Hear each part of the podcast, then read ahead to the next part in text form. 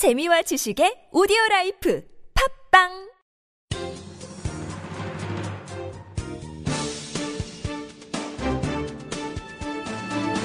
일간사설 사월 육일 월요일 동아일보 사설 재보선의 대선급 공약 여야 책임질 수 있나.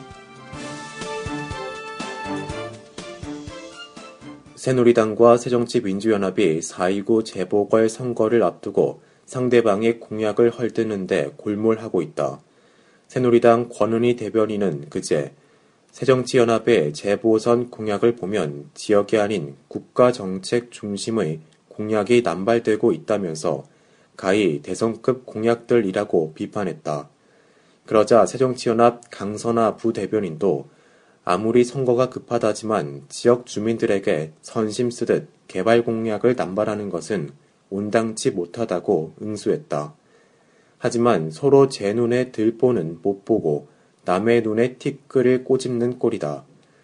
재보선을 앞두고 새누리당은 강화에서 영종 연도교 건설과 강화 해안순환도로 완공, 위례, 성남, 광주 지하철 유치 등 개발사업 중심의 공약을 내놓았다. 모두 엄청난 예산이 투입되어야 할 사업인데도 재원 확보 방안이나 경제적인 타당성을 따진 흔적은 보이지 않는다. 김무성 새누리당 대표는 서울 관악을에서 새누리당 오신환 후보가 당선되면 특별법을 만들어 위험한 주거지역에 사는 국민을 보호하는 대책을 만들겠다는 엉뚱한 약속도 했다.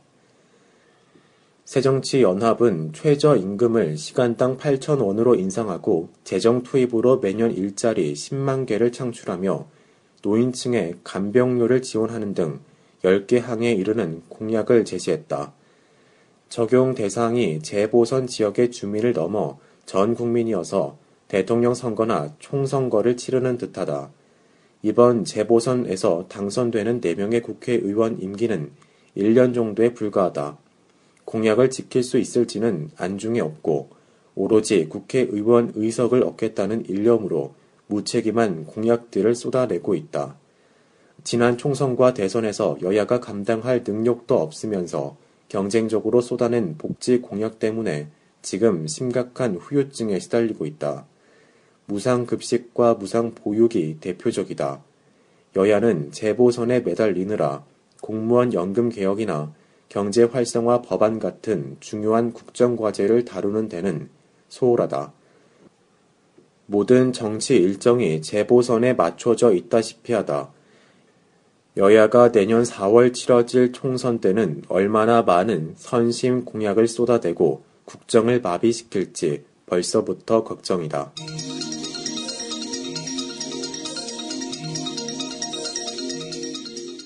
이란 핵 타결 후 홀로 남은 북핵. 정부 해법은 뭔가? 북한 핵 문제는 최근 타결된 이란 핵 문제와는 본질적으로 다른 게 많아 국제사회의 압박이 집중된다고 해도 해결이 쉽지 않다. 북한은 이번 이란 핵 협상과 비슷한 제네바 합의를 천구백구십사 년 미국과 했으나 몰래 핵 개발을 했고 핵무기와 핵 계획 포기에 관한 육 자 회담 및 구일구 공동성명 등 비핵화 합의도 여러 차례 깼다. 세 차례나 핵실험을 한 북한은 절대로 핵을 포기하지 않겠다며 핵전쟁 위협까지 서슴지 않는다. 박근혜 대통령은 지난해 구월 보다 창의적이고 다원적인 해결책을 찾아야 한다고 밝혔으나 북핵 불용을 넘어서는 실질적인 해법을 내놓지 못하고 있다. 한중 정상회담에서 북핵을 결코 용납하지 않을 것이라고 구두 경고한 것으로는 해결될 수 없다.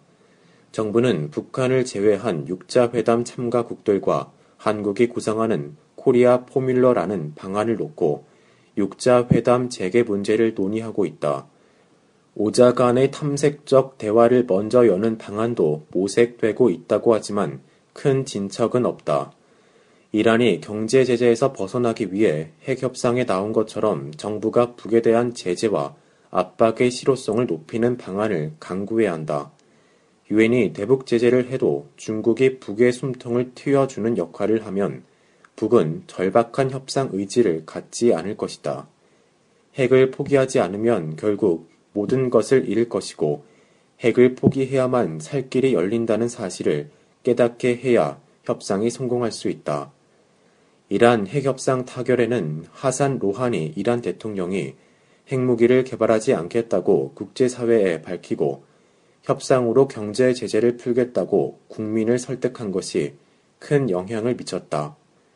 핵협상을 시간 끌기 용으로 악용했던 김정일과 달리 김정은이 로하니와 같은 실용적 판단을 내릴 수 있으리라고는 아직 기대하기 어렵다. 정부는 모든 채널을 통해 북을 설득할 필요가 있다. 중국, 러시아와의 대북 협력도 강화해야 한다. 미국은 동맹인 이스라엘의 강한 반대에도 불구하고 이란 핵협상을 타결지었다. 앞으로 북미 간의 핵협상이 진전될 경우 유사한 일이 벌어지지 않도록 대미 소통과 외교를 강화해야 할 것이다. 누구보다 김관진 대통령 안보실장이 주도적 역량을 발휘해야 한다. 김 실장은 국가안전보장회의를 조속히 열어 이 문제를 다룰 필요가 있다. 엔에스씨는 이럴 때를 대비해 만든 기구다.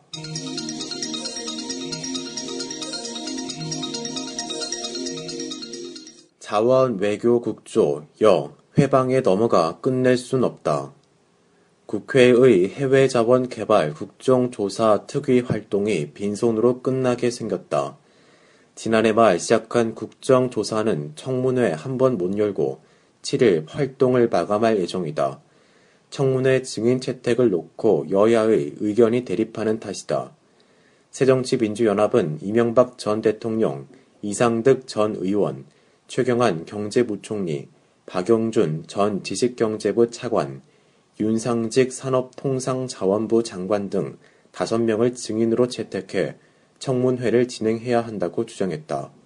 반면 새누리당은 사실에 근거하지 않는 의혹으로 망신을 주려는 정치 공세라며 반대했다. 새누리당 측 간사인 권성동 의원이 책임이 무겁다. 그는 이명박 정부에선 대통령 법무비서관을 지냈고 십팔, 십구 대 총선에서 새누리당 공천을 받았다. 그가 보훈을 위해 증인 채택을 막아서고 있는 것은 아닌지 궁금하다. 국회의 의무인 국정조사를 이대로 무산시키면 국민들의 질책을 면치 못할 것이다. 뚜렷한 증거 없이 전임 대통령을 국조에 불러내는 것은 무리라고 해도 전 정권의 실세였던 이상득, 박영준 두 사람이 해외 자원 개발에 깊숙이 관여한 사실은 여러 차례 드러났다. 최경재 부총리도 당시 주무인 지식경제부 장관으로서 책임을 피할 수는 없다. 감사원은 한국석유공사, 한국가스공사, 한국광물자원공사 등 세 개 공기업이 이천삼 년 이후 백십육 개 사업에 삼십일 조 사천억 원을 투입했으나 지금까지 회수한 금액은 사 조 육천억 원에 불과하고 나머지도 회수가 불투명하다는 중간 감사 결과를 내놓았다. 삼십일 조 원 가운데 이명박 정부 때 투입된 금액이 이십칠 조 원이다. 이들 공기업은 삼십일 조 원의 대부분을 빚을 내서 투자했으며 이 때문에 올해 오 조 이천칠백칠십사억 원을 비롯해 이천십구 년까지 이십이 조 육천팔백오십억 원을 갚아야 하고 계약에 따라 앞으로 삼십사 조 원을 더 투자해야 한다. 민간 기업이라면 벌써 부도가 났을 것이다. 자원 개발 사업은 기본적으로 실패 위험이 높기 때문에 과거 정부의 자원 외교를 모두 잘못한 것으로 단정해서는 안 된다. 그러나 정권 실세의 무리한 추진과 낙하산 공기업 사장의 윗선 살피기로 묻지마 투자가 횡행한 것은 사실이다. 각종 비리 의혹도 불거졌다. 박근혜 정부는 사 대 개혁의 하나로 공공기관 개혁을 내세웠다. 무리한 정책으로 수십조 원을 날릴 위기를 자초하고 공기업들을 유동성 위기로 몰아넣은 문제를 놔둔 채 공공개혁을 말한다면 부끄러운 일이다. 새누리당과 정부는 자원 외교의 문제점을 철저히 조사해 다시는 이처럼 혈세가 낭비되고 공기업들이 위기에 처하는 일이 없도록 해야 한다.